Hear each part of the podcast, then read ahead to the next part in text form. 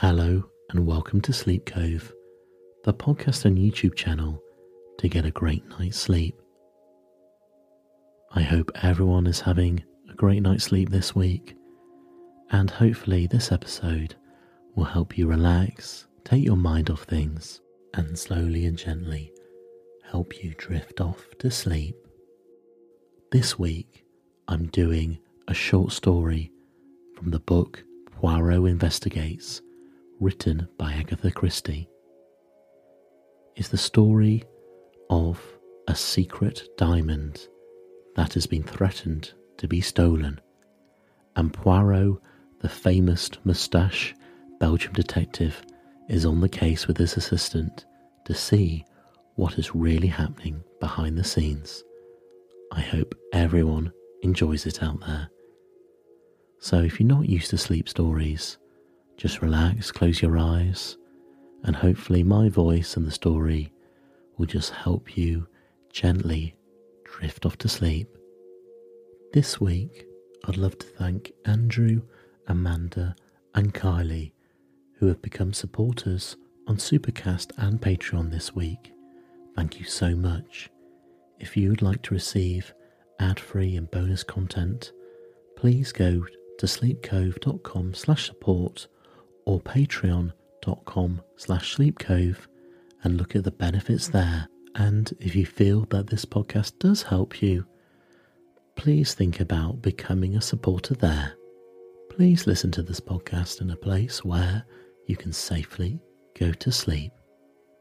And let's begin. Poirot Investigates by Agatha Christie. The Adventure of the Western Star. I was standing at the window of Poirot's rooms, looking out idly on the street below.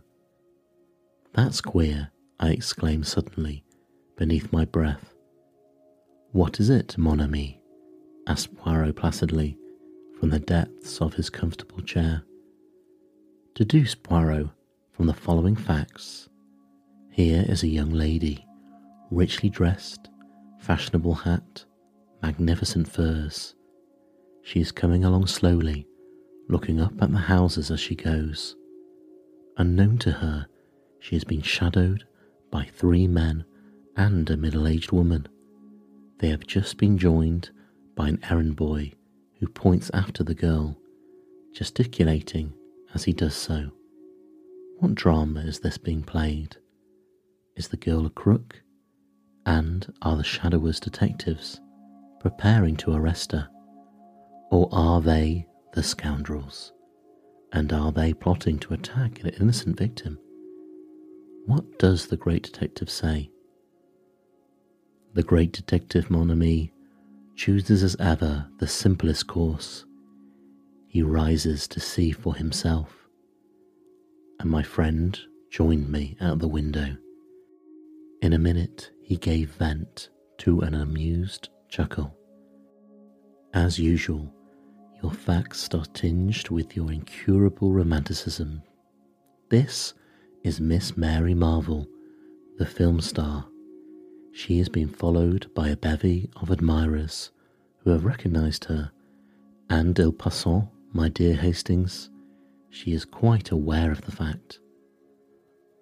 I laughed. So all is explained but you get no marks for that, Poirot. It is a mere matter of recognition. En verite, how many times have you seen Mary Marvel on the screen, mon cher? I thought, about a dozen times, maybe, perhaps. And I once, yet I recognize her, and you do not. She looks so different, I replied rather feebly. Ah, sacre, cried Poirot. It is that you expect her to promenade herself in the streets of London in a cowboy hat or with bare feet and a bunch of cards, as an Irish colleen. Always with you it is the non essentials. Remember the case of the dancer Valerie Saint-Clair? I shrugged my shoulders, slightly annoyed. But console yourself, mon ami said Poirot, calming down. All cannot be as Hercule Poirot. I know it well. You really have the best opinion of yourself of anyone I've ever known, I cried, divided between amusement and annoyance. What will you when one is unique? One knows it, and others share that opinion, even if I mistake not, Miss Mary Marvel. What? Without doubt, she is coming here. How do you make that out? Very simple. This street is not aristocratic, mon ami. In it, there is no fashionable doctor, no fashionable dentist, still less if there is a fashionable millionaire. But there is a fashionable detective. We, my friend, it is true, I have become the mode, the dernier cri. One says to another, Comment? You have lost your gold pencil case? You must go to the little Belgium. He is too marvellous. Everyone goes, Corres, and they arrive in flocks, mon ami, with problems of the most foolish. A bell rang below. What did I tell you? That is Miss Marvel. As usual, Poirot was right. After a short interval, the American film star was ushered in, and we rose to our feet. Mary Marvel was undoubtedly one of the most popular actresses on the screen. She had only lately visited and arrived in England in company with her husband, Gregory B. Rolfe, also a film actor. Their marriage had taken place about a year ago in the States, and this was their first visit to England. They had been given a great reception. Everyone was prepared to go mad over Mary Marvel, her wonderful clothes, her furs, her jewels, above all one jewel, the great diamond, which had been nicknamed to match its owner, the Western Star. Much true and untrue had been written about this famous stone, which was reported to be insured for the enormous sum of fifty thousand pounds. All these details passed rapidly through my mind as I joined with Poirot in greeting our fair client. Miss Marvel was small and slender, very fair and girlish looking, with the wide, innocent blue eyes of a child. Poirot drew forward a chair for her, and she commenced talking at once. You'll probably think me very foolish, Monsieur Poirot, but Lord Cronshaw was telling me last night how wonderful you cleared up the mystery of his nephew's death, and I felt that I must have your advice. I say it's only a silly hoax. Gregory says so, but it's just worrying me to death. She paused for breath. Poirot beamed encouragement. Proceed, madame. You comprehend I am still in the dark.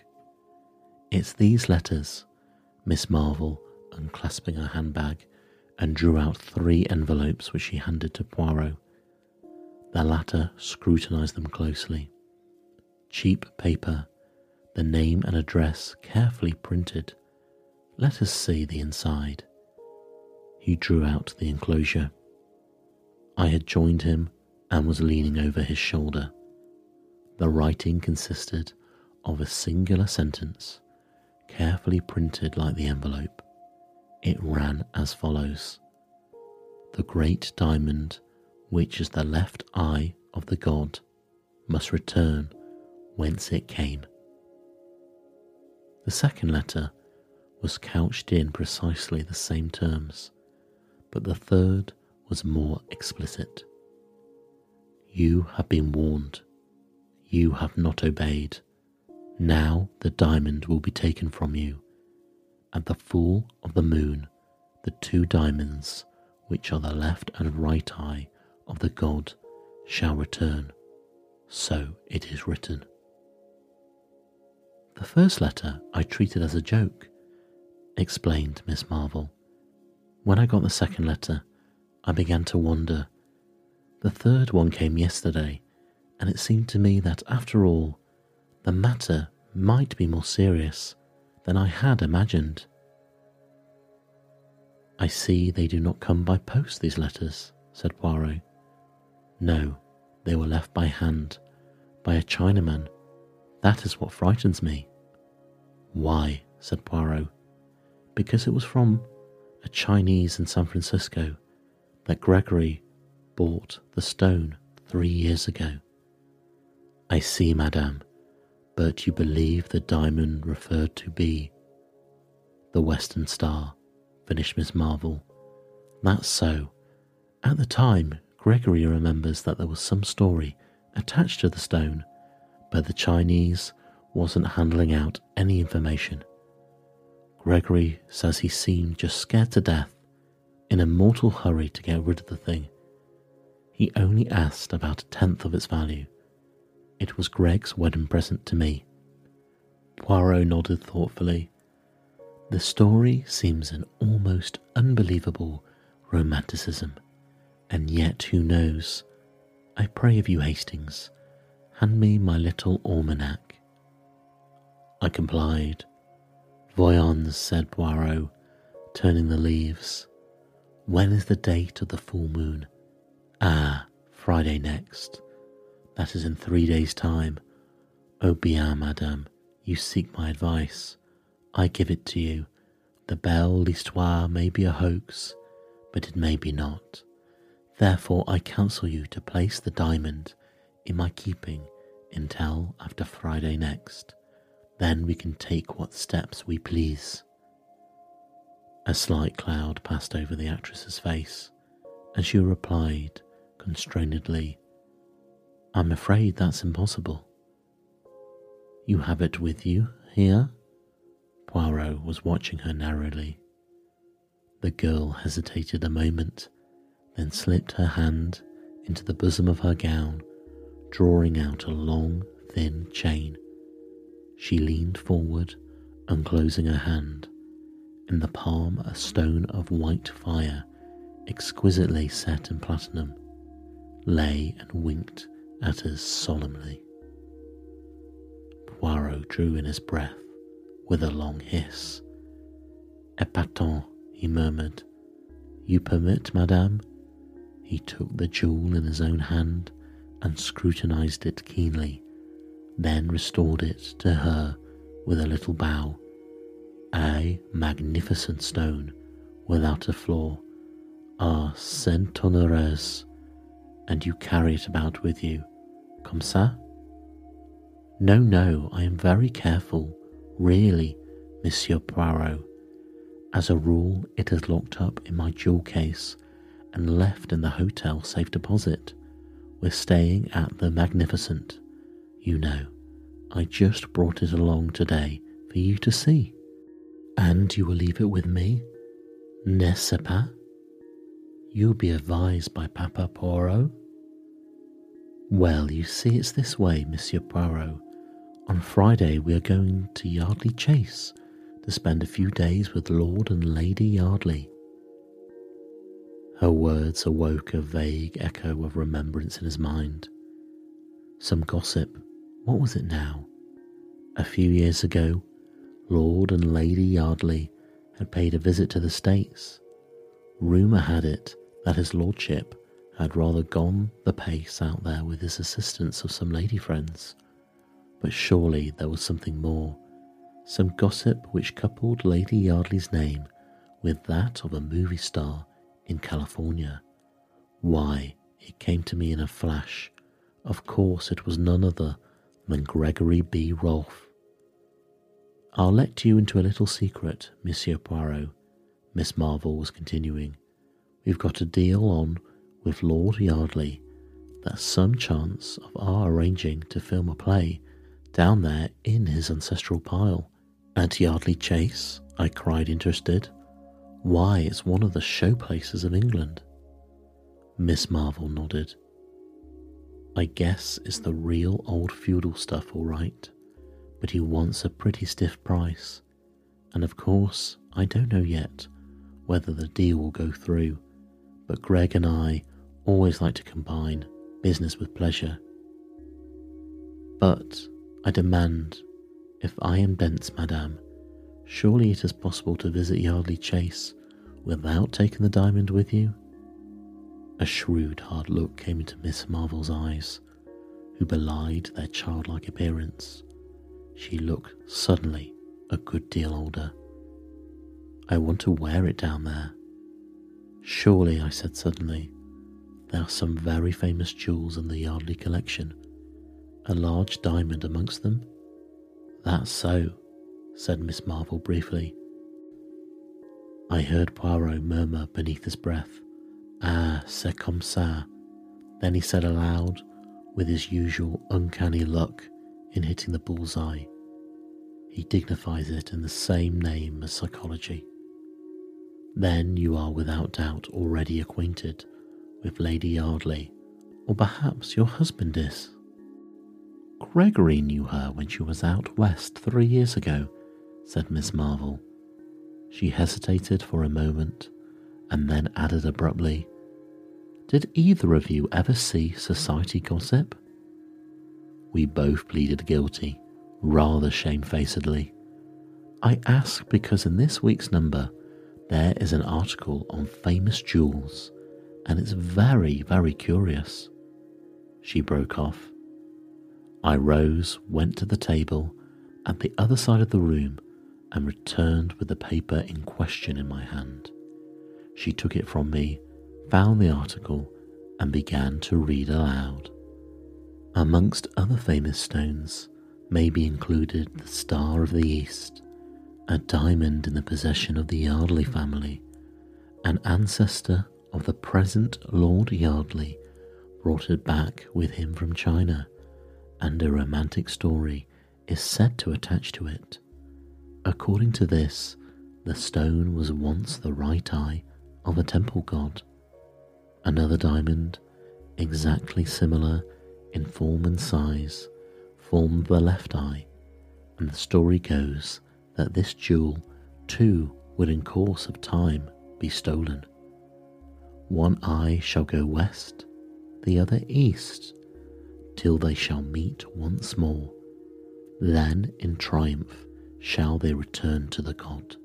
It is a curious coincidence that there is, at the present time, a stone corresponding closely in description with this one, and known as the Star of the West, or the Western Star.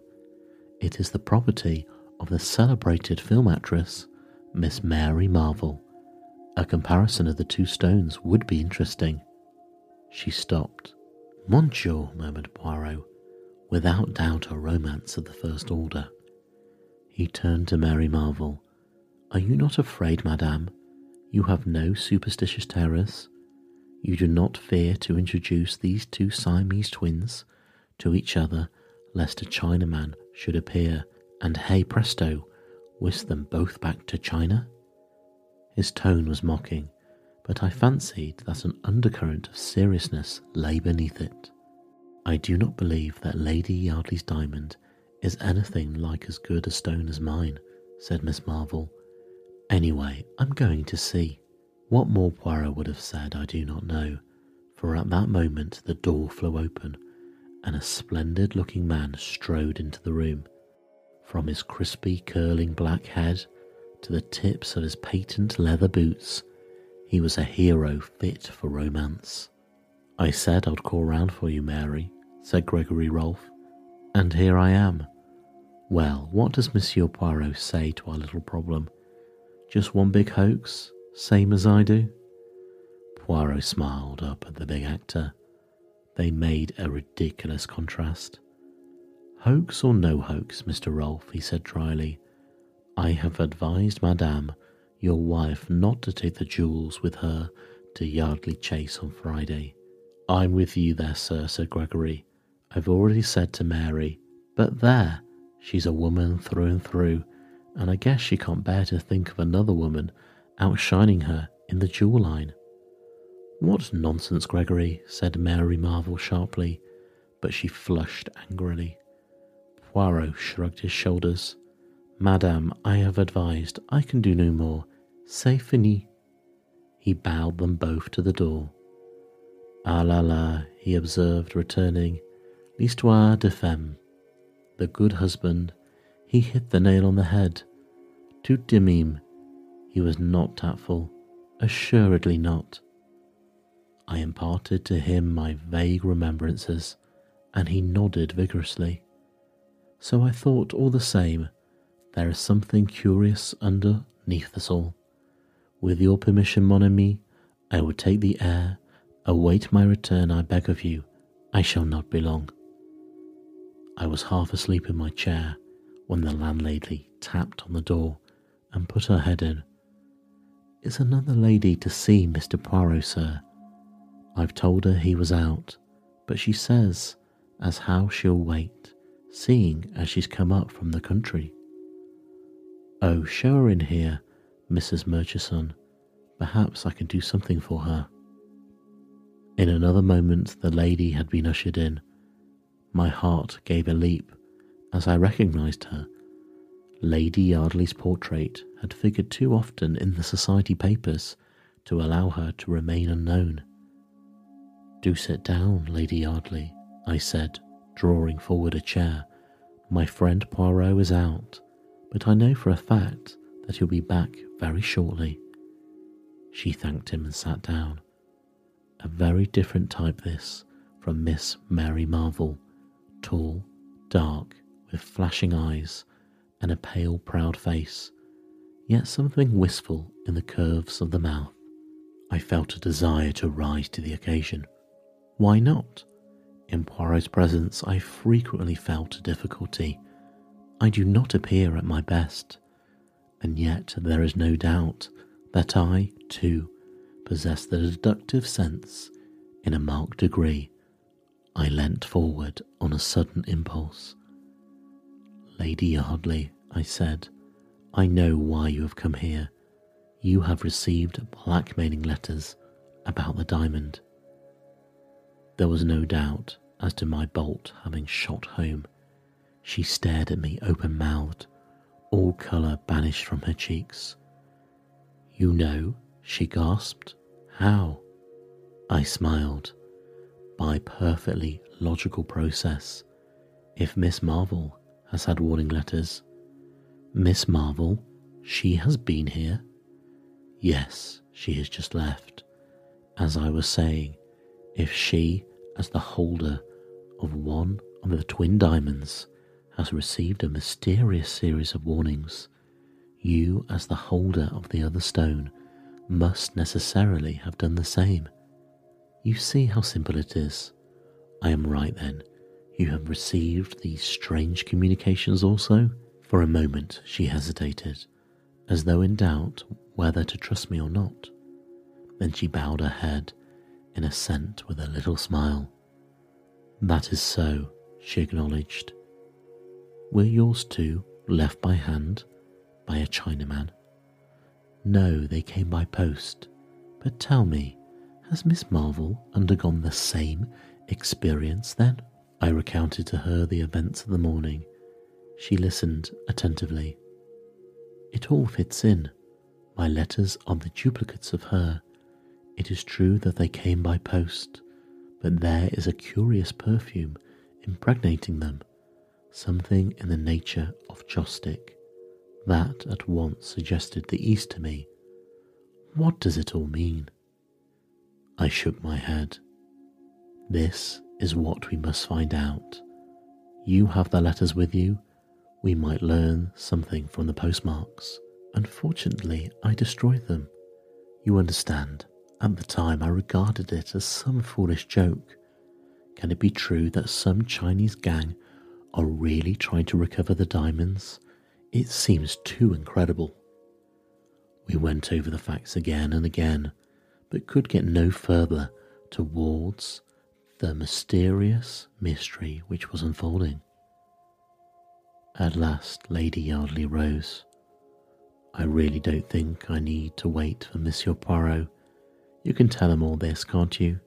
Thank you so much, Mr. She hesitated, her hand outstretched. Captain Hastings. Of course, how stupid of me. You're a friend of the Cavendishes, aren't you? It was Mary Cavendish who sent me to Monsieur Poirot. When my friend returned, I enjoyed telling him the tale of what had occurred during his absence. He cross questioned me rather sharply over the details of our conversation, and I could read between the lines that he was not best pleased to have been absent. I also fancied that the dear old fellow was just the least inclined to be jealous. It had become rather a pose with him to consistently belittle my abilities, and I think he was chagrined at finding no loophole for criticism. I was secretly rather pleased with myself, though I tried to conceal the fact for fear of irritating him. In spite of his idiosyncrasies, I was deeply attached to my quaint little friend. Bien, he said at length, with a curious look on his face. The plot develops. Pass me, I pray you, that peerage on the top shelf there. He turned the leaves. Ah, here we are. Yardley, 10th Viscount, served South African War.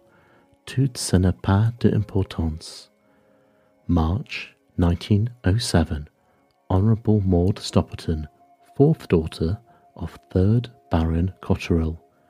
Mm-mm-mm. Has two daughters. Born 1908 1910. Clubs, residences, voila. That does not tell us much, but tomorrow morning we will see this, my lord. What? Yes, I telegraphed to him, replied Poirot. I thought you would wash your hands of this case, I said. I am not acting for Miss Marvel, since she refuses to be guided by my advice. What I do now is for my own satisfaction, the satisfaction of Hercule Poirot. Decidedly, I must have a finger in this pie, said Poirot, very enthusiastically. And you calmly wire Lord Yardley to dash up to town just to suit your convenience. He won't be pleased, I replied. Au contraire, if I preserve for him his family diamond, he ought to be very grateful. Then you really think there is a chance of it being stolen? I asked eagerly. Almost certainly, replied Poirot placidly. Everything points that way. But how? Poirot stopped my eager questions with an airy gesture of his hand. Not now, I pray you. Let us not confuse the mind, and observe that peerage, how you have replaced him. See not that the tallest books go in the top shelf, the next tallest in the row beneath, and so on. Thus we have order, method, which I have often been told, Hastings. Exactly, I said hastily, and put the offending volume in its proper place. This episode is sponsored by HelloFresh. Get fresh, quality ingredients for delicious dinners you can cook at home. You get easy to read six step recipe cards to cook delicious, fuss free dinners.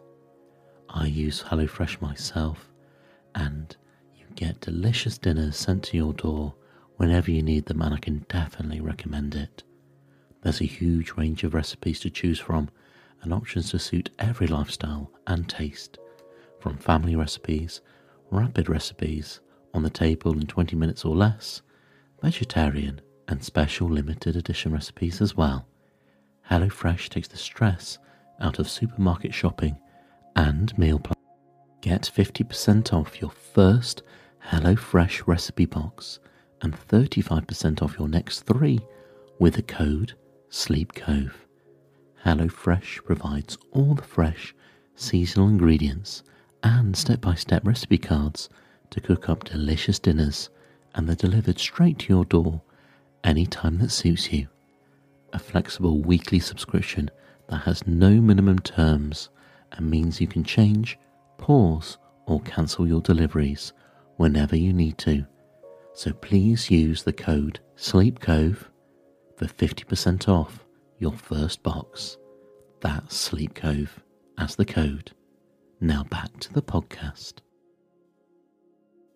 Lord Yardley turned out to be a cheery, loud voiced sportsman with a rather red face, but with a good humoured bonhomie about him. that was distinctly attractive and made up for any lack of mentality. Extraordinary business, this, Monsieur Poirot. Can't make head or tail of it. Seems my wife's getting odd kind of letters, and that was Miss Marvel's Adam too.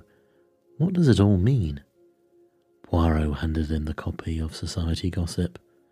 First, my lord, I would like to ask you if these facts are substantially correct. The peer took it. His face darkened with anger as he read. Damned nonsense, he spluttered. There's never been any romantic story attaching to the diamond. It came from India originally, I believe. I've never heard of all this Chinese god stuff. Still, the stone is known as the Star of the East. Well, what if it is? he demanded wrathfully. Poirot smiled a little, but made no direct reply. What I would ask you to do, my lord, is to place yourself in my hands. If you do unreservedly, I have great hopes of averting the catastrophe. Then you think there's actually something in these wildcat tales? Will you do as I ask you? Of course I will, but bien. Then permit me, I will ask you a few questions. The affair of Yardley Chase, is it, as you say, all fixed up between you and Mr. Rolfe? Oh, he told you about it, did he? No, there's nothing settled. He hesitated, the brick red colour of his face deepening. Might as well get the thing straight. I've made rather an ass of myself in many ways, Monsieur Poirot, and I'm head over ears in debt. I want to pull up. I'm fond of the kids, and I want to straighten things up and be able to live on at the old place.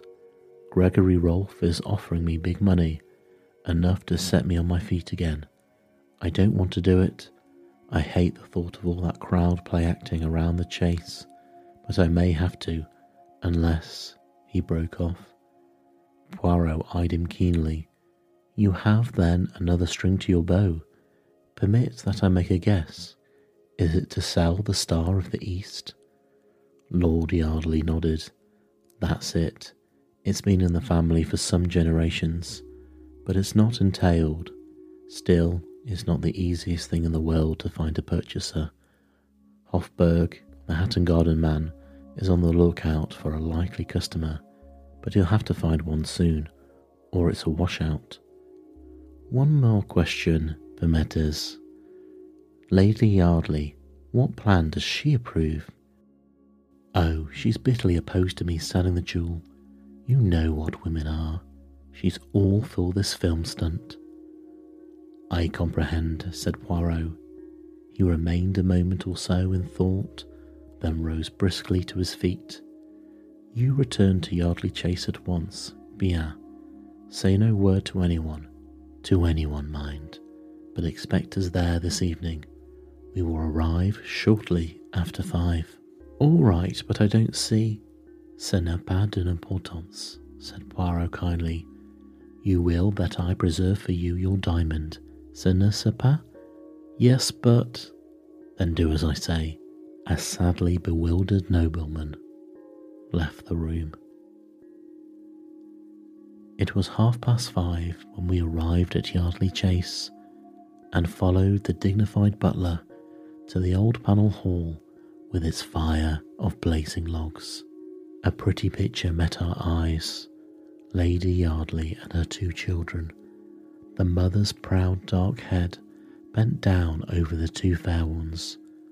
Lord Yardley stood near, smiling down on them. Monsieur Poirot and Captain Hastings, announced the butler. Lady Yardley looked up with a start. Her husband came forward uncertainly, his eye seeking instruction from Poirot. The little man was equal to the occasion. All my excuses. It is that I investigate still this affair of Miss Marvel's. She comes to you on Friday, does she not? I will make a little tour first to make sure that it is all secure. Also, I wanted to ask Lady Yardley if she recollected at all the postmarks on the letters she received. Lady Yardley shook her head regretfully. I'm afraid I don't. It is stupid of me, but you see, I never dreamt of taking them seriously. You'll stay the night? said Lord Yardley. Oh, my lord, I fear to accommodate you. We have left our bags at the inn. That's all right, Lord Yardley had his cue. We'll send down for them. No, no, no trouble, I assure you. Poirot permitted himself to be persuaded, and sitting down by Lady Yardley, began to make friends with the children. In a short time, they were all romping together and had dragged me into the game.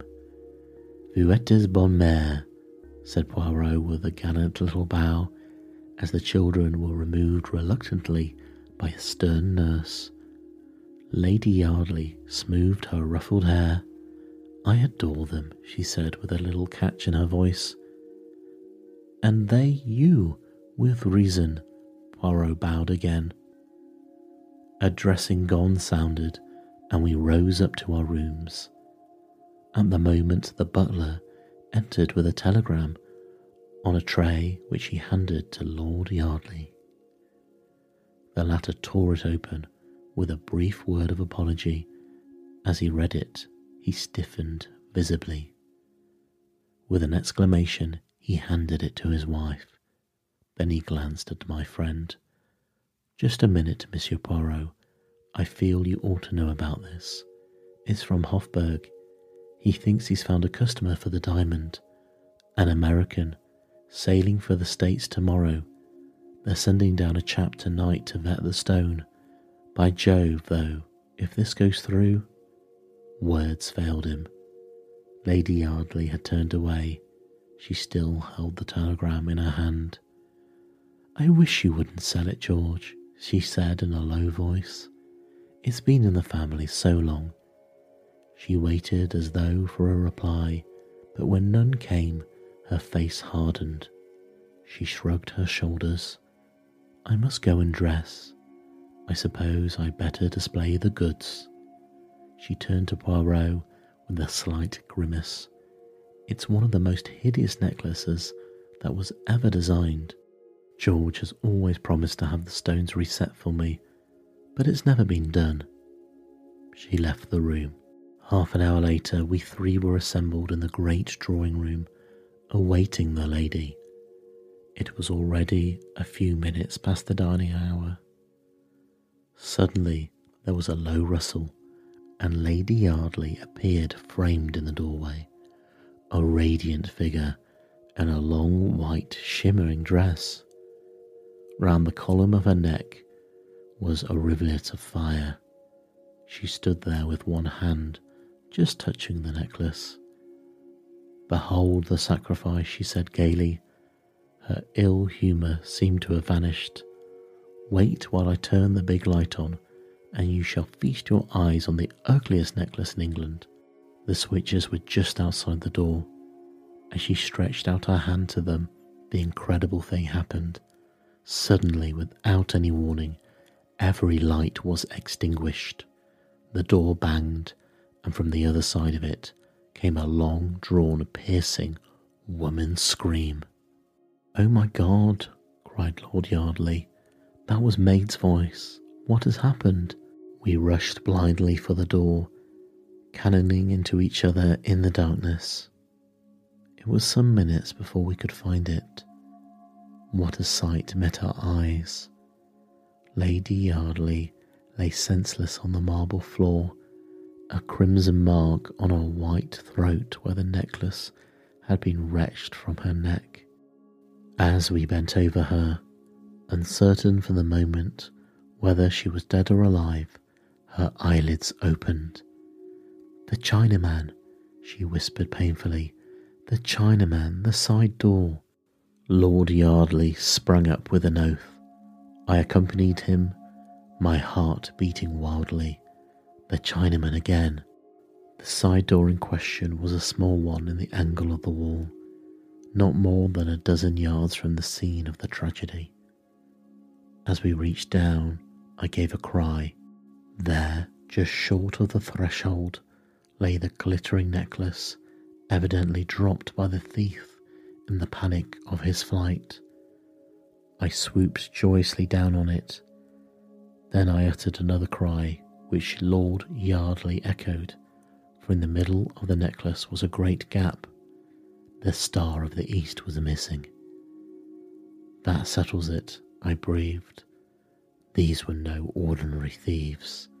This one stone was all they wanted. But how did the fellow get it?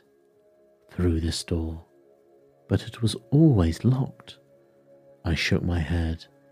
It is not locked now, see. I pulled it open as I spoke. As I did so, something fluttered to the ground. I picked it up. It was a piece of silk, and the embroidery was unmistakable.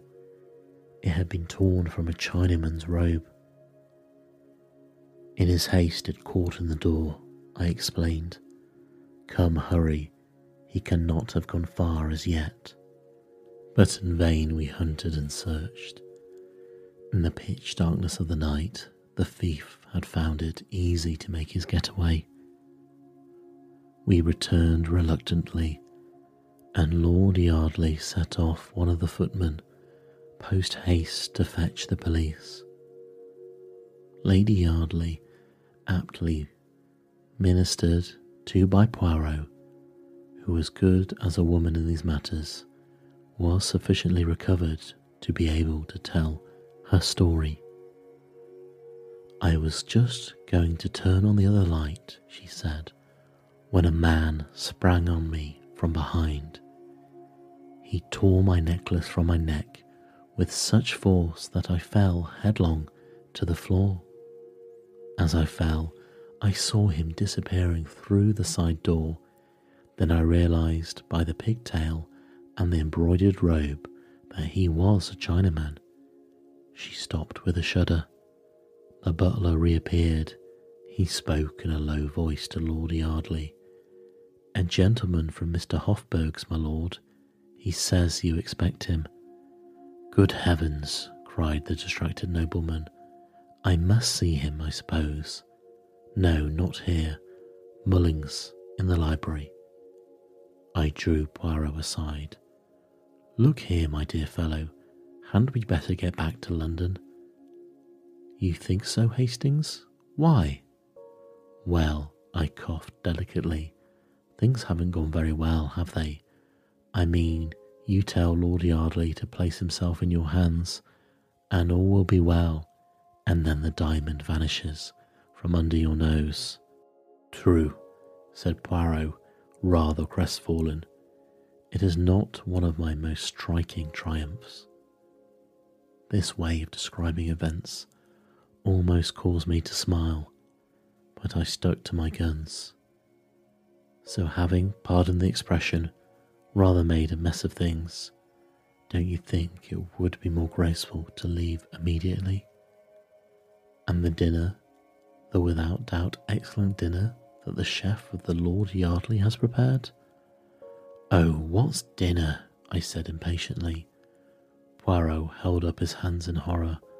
Mon Dieu, it is that in this country you treat the fares of gastronomic with a criminal indifference. There's another reason why we should get back to London as soon as possible, I continued. What is that, my friend? The other diamond, I said, lowering my voice. Miss Marvel's. Ah, bien, what of it? Don't you see? His usual obtuseness annoyed me. What had happened to his usual keen wits? They've got one now. They'll go for the other. Tiens, cried Poirot, stepping back a pace and regarding me with admiration. But your brain marches to a marvel, my friend. Figure to yourself that for you the moment had not thought of that. But there's plenty of time. The full of the moon. It is not until Friday. I shook my head dubiously. The full of the moon theory left me entirely cold. I had my way with Poirot, however, and we departed immediately, leaving behind us a note of explanation and apology for Lord Yardley. My idea was to go once on to the Magnificent and relate to Miss Marvel what had occurred, but Poirot vetoed the plan and insisted that the morning would be time enough. I gave in rather grudgingly. In the morning, Poirot seemed strangely disinclined to stir out. I began to suspect that, having made a mistake to start with, he singularly loathed to proceed with the case. In answer to my persuasions, he pointed out with admirable common sense that as the details of the affair at Yardley Chase were already in the morning papers, the Rolfs would know quite as much as we could tell them. I gave away unwillingly. Events proved my forebodings to be justified. About two o'clock, the telephone rang. Poirot answered it. He listened for some moments with a brief Bien, Wasari? He rang off and turned to me. What do you think, mon ami? He looked half ashamed, half excited. The diamond of Miss Marvel, it has been stolen. What? I cried, springing up. And what about the full of the moon now? Poirot hung his head. When did this happen? This morning, I understand. I shook my head sadly. If only you had listened to me. You see, I was right. It appears so, mon ami, said Poirot cautiously. Appearances are deceptive, but say that it certainly appears so. As we hurried in a taxi to the Magnificent, I puzzled out the true inwardness of the scheme. That full of the moon idea was clever. The whole point of it was to get us to concentrate on the Friday and be off our guard beforehand. It is a pity you did not realize that. Ma foi, said Poirot airily, his nonchalance quite restored after its brief eclipse. One cannot think of everything. I felt sorry for him. He did so hate failure of any kind. Cheer up, I said consolingly. Better luck next time. At the Magnificent, we were ushered at once into the manager's office. Gregory Rolfe was there with two men from Scotland Yard. A pale faced clerk sat opposite them. Rolfe nodded to us as we entered. We're getting to the bottom of it, he said but it's almost unbelievable how the guy had the nerve. I can't think. A very few moments sufficed to get us to the facts. Mr. Rolfe had gone out of the hotel at 11.15. At 11.30, a gentleman, so like him in appearance as to pass muster, entered the hotel and demanded the jewellery case from the safe deposit. He duly signed the receipt remarking carelessly as he did so, Looks a bit different from my ordinary one, but I hurt my hand getting out of the taxi. The clerk merely smiled and remarked that he saw very little difference. Rolf laughed and said, Well, don't you run me in as a crook this time, anyway. I've been getting threatening letters from a Chinese man, and the worst of it, I rather look a little Chinese myself. It's something about the eyes. I looked at him, said the clerk who was telling us this, and I saw at once what he meant. The eyes were a little like a Chinaman's. I'd never noticed it before. Darn it all, roared Gregory Rolfe, leaning forward. Do you notice it now? The man looked up and started. No, sir, he said, I can't say I do.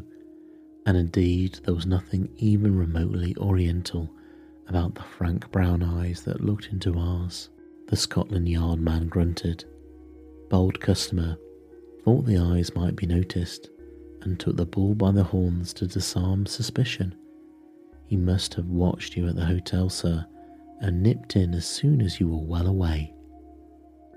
What about the jewel case? I asked. It was found in the corridor of the hotel.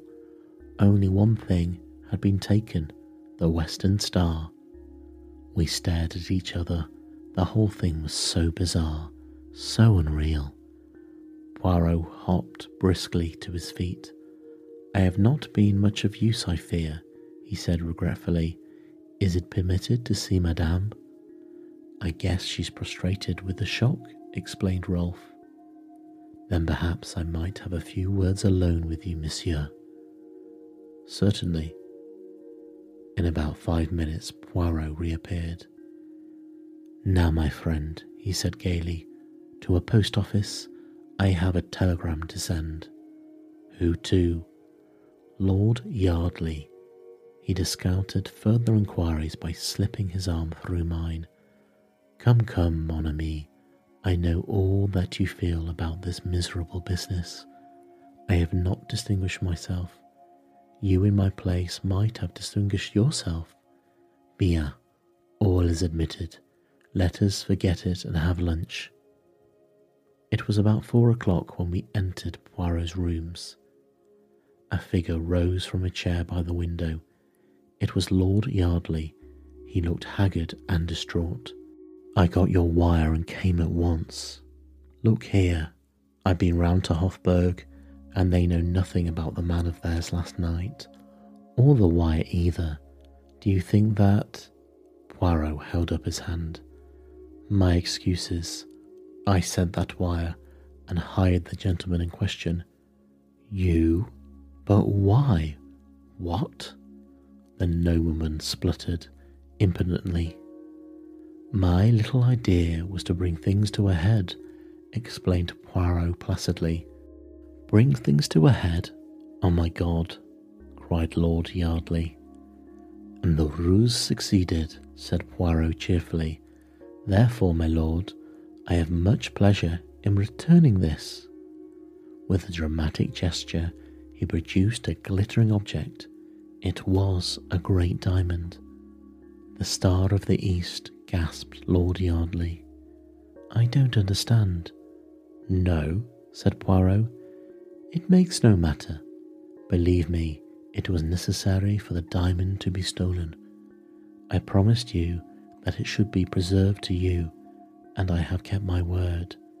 You must permit me to keep my little secret. Convey, I beg you, the assurances of my deepest respect to Lady Yardley and tell her how pleased I am to be able to restore her jewel to her. What pure Tom's is it not? Good day, my lord. And smiling and talking, the amazing little man conducted the bewildered nobleman to the door. He returned, gently rubbing his hands. Poirot, I said, I am quite demented. No, mon ami, you are but as always, in a mental fog. How did you get the diamond? From Mr. Rolf. Rolf? Mais oui, the warning letters, the Chinaman, the article in Society Gossip, all sprang from the ingenious brain of Mr. Rolf. The two diamonds supposed to be so miraculously alike. Bah, they do not exist. There was only one diamond, my friend, Originally in the Yardley collection, for three years it has been in the possession of Mr. Rolf. He stole it this morning with the assistance of a touch of grease paint at the corner of each eye. Ah, I must see him on the film. He's indeed an artiste. But why should he steal his own diamond? I asked, puzzled. For many reasons. To begin with, Lady Yardley was getting restive. Lady Yardley? You comprehend, she was left much alone in California. Her husband was amusing himself elsewhere. Mr. Rolf was handsome, he had an air about him of romance, but au fond, he is very businesslike, c'est monsieur. He made love to Lady Yardley, and then he blackmailed her. I taxed the lady with the truth the other night, and she admitted it. She swore that she had only been indiscreet, and I believe her, but undoubtedly Rolf had letters of her that could be twisted to bear a different interpretation. Terrified by the threat of divorce and the prospect of being separated from her children, she agreed to all he wished. She had no money of her own and she was forced to permit him to substitute a paste replica for the real stone. The coincidence of the date of the appearance of the Western Star struck me at once. All goes well. Lord Yardley prepares to arrange himself to settle down, and then comes the menace of the possible sale of the diamond. The substitution will be discovered. Without doubt, she writes off frantically to Gregory Rolfe, who has arrived in England. He soothes her by promising to range all and prepares for a double robbery. In this way, he will quiet the lady who might conceivably tell all to her husband, an affair which would not suit our blackmailer at all. He will have £50,000 insurance money. Aha, you have forgotten that. And he will still have the diamond. At this point, I put my finger in the pie. The arrival of a diamond expert is announced. Lady Yardley, as I felt sure she would, immediately arranges a robbery and does it very well too. But Hercule Poirot, he sees nothing but facts. What happens in actuality? The lady switches off the light, bangs the door, throws the necklace down the passage, and screams. She has already wrenched out the diamond with pliers upstairs. But we saw the necklace round her neck, I objected. I demand pardon, my friend.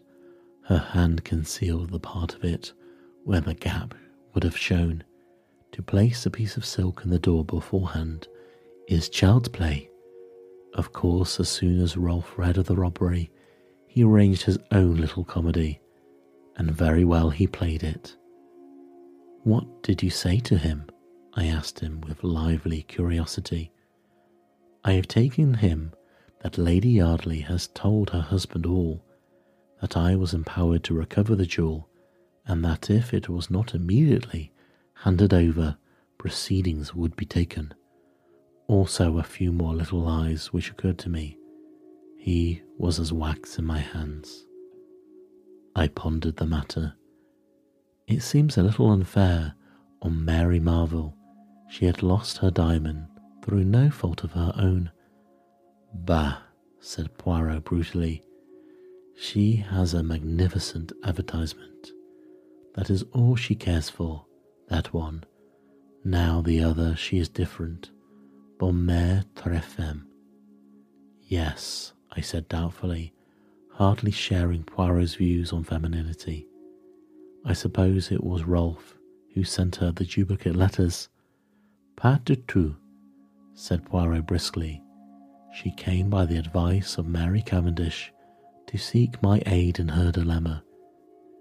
Then she heard that Mary Marvell, whom she knew to be her enemy, had been here, and she changed her mind, jumping at a pretext that you, my friend, offered her. A very few questions sufficed to show me that you told her of the letters, not she, you. She jumped at the chance your words offered. I don't believe it, I cried, stung. Si, si, mon ami, it is a pity that you study not the psychology. She told you that the letters were destroyed. Ah la la, never does a woman destroy a letter if she can avoid it, not even if it would be more prudent to do so. It is all very well, I said, my anger rising, but you've made a perfect fool of me from beginning to end. No, it's all very well to try and explain it away afterwards. There really is a limit. But you were so enjoying yourself, my friend, said Poirot. I had not the heart to shatter your illusions. It's no good. You've gone a bit far this time. Mon Dieu. But how you enrage yourself for nothing, mon ami. I'm fed up, I said. I went out, banging the door. Poirot had made an absolute laughingstock of me.